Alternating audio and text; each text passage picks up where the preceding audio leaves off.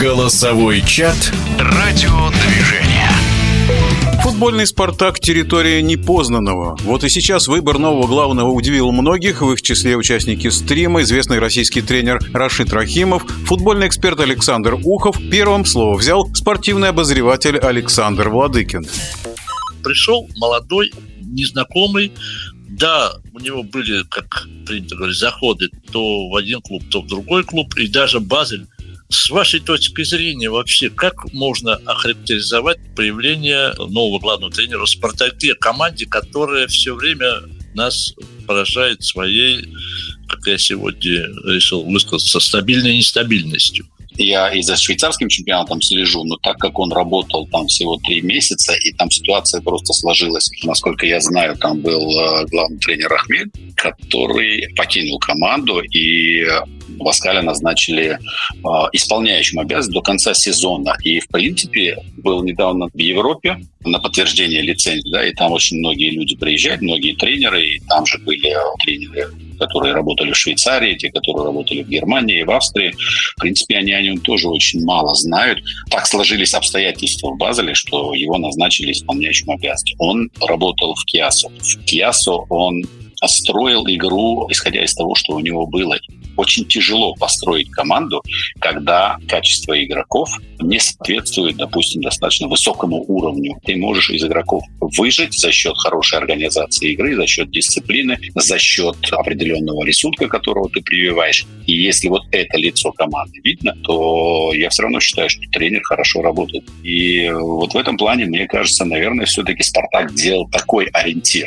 Но такой молодой тренер, приходя в такой клуб, как «Спартак», это очень большой риск, потому что у нас многие иностранные тренеры сталкиваются с нашей ментальностью, и многие вещи у них вызывают удивление. То, что на самом деле выбор такого тренера «Спартак» нас удивляет, но сейчас сразу говорить о том, что это плохо, я бы не стал. Давайте посмотрим, потому что никто из нас в стране, даже те, которые интересуются футболом очень близко, не знают, как он работает. Позвольте, я скажу два слова о тех результатах, которые показал Абаскаль в Италии. В Италии в Асполе он провел три матча, два проиграл.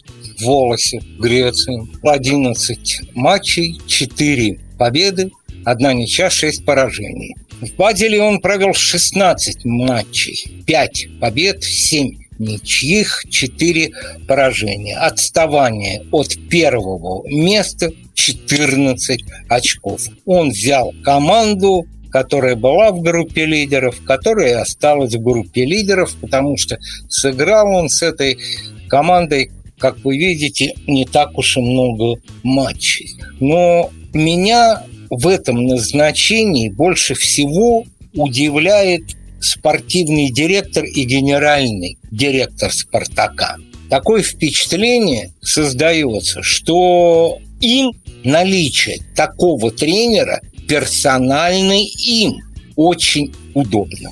Понимаете? Потому что брать no name в «Спартак» при наличии очень хороших тренеров, наших, российских, истинно спартаковских, для меня остается загадкой. «Спартак» ориентируется не на лучших, российских тренеров. ЦСКА мог взять кого угодно. Взял Федотова, Сочи, который серебряные медали завоевал, мог взять, наверное, как мы шутим, «Зенит-2», наверное, тоже мог пригласить кого угодно. Нет, пригласили Гаранина, московского динамовца по крови.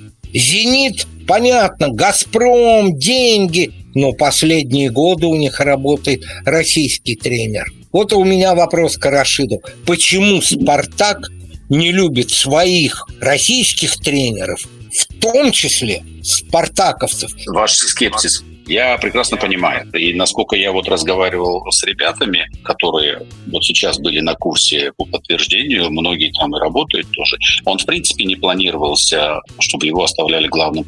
Такие молодые тренеры часто бывают как друг футболистам, как близкий к ним, да, как в свое время начинал Нагельсман. Потому что я, когда был в Хофенхайме, мы с ним разговаривали, и я его как раз спросил, один из вопросов моих был такой, что его взаимоотношения с игроками, да, потому что он, в принципе, молодой совершенно.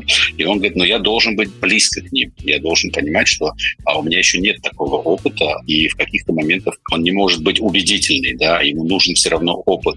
Вот сейчас, придя в Баварию, он столкнулся с другим. Там должна быть авторитетность. Работать он умеет, но в определенный момент вот эта авторитетность, она не работает, допустим, с такими футболистами, как Левандовский, как там э, тот же Мюллер, да, потому что это все-таки игроки, которые прошли много тренеров, которые уже очень многое видели. Я надеюсь, я честно говорю, потому что это все-таки Спартак, я надеюсь, что все сложится хорошо, но вот сейчас у меня есть определенные все равно сомнения. Такое впечатление создается, что всю футбольную аудиторию, а она не маленькая в России и достаточно компетентная, в том числе, скажем так, и журналисты, и тренеры, держит, мягко говоря, на заднем дворе. Если бы были ясно нам объяснены причины, почему он назначен, я думаю, ни у вас, ни у меня, ни у Владыкина, ни у кого не возникли бы эти вопросы. Я уж не говорю про миллионную, многомиллионную аудиторию болельщиков, где самое мягкое выражение по поводу назначения этого испанца устроили водевиль. Хотел перевести э, вот все-таки немножко с темы именно этого тренера на «Спартак» в целом, то мы помним, что «Спартак» мог выиграть группу Лиги Европы, где были совсем не слабые соперники команды – мы видели, как он играл. И сейчас десятое место в чемпионате. Сейчас кубок выигранной России.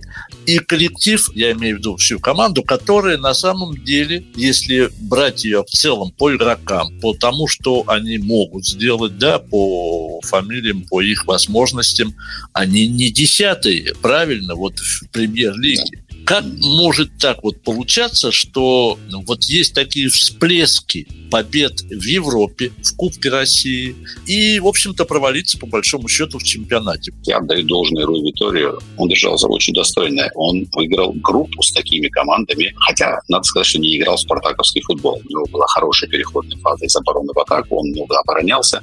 Но и сейчас мы не увидели все равно после смены тренера, все равно не увидели тот футбол, о котором говорит спартаковский. Точно так же выстраивалась игра, и спартаковцы больше надеялись как раз на переходные фазы. Эти переходные фазы имеют большое значение. Это как современный тренд.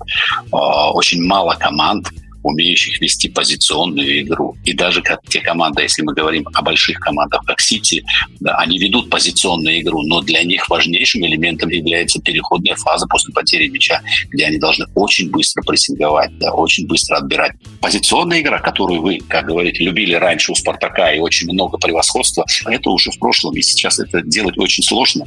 Другие команды тоже подтянулись. Вот сейчас, возвращаясь к Абаскале, о котором мы говорим, если мы возвращаемся в Швейцарию, то Швейцария Швейцарии очень удачный сезон провел Цюрих. Цюрих стал чемпионом. Базель уже не является тем клубом, который не должен быть явным фаворитом, потому что там есть еще Young Boys, очень хорошая команда, да, очень поставленная игрой. Если мы возьмем тот же Базель, то в последнее время они перестали играть вот в 3-4-3, они стали больше играть такую классическую схему с двумя опорными, да, могут там с одним опорным играть, с тройкой атакующих. Поэтому мне интересно посмотреть, как он будет строить игру. Двукратный чемпион России в составе «Спартака» Рашид Рахимов и также в стриме принимали участие известные спортивные журналисты Александр Ухов и Александр Владыкин. Голосовой чат «Радиодвижение».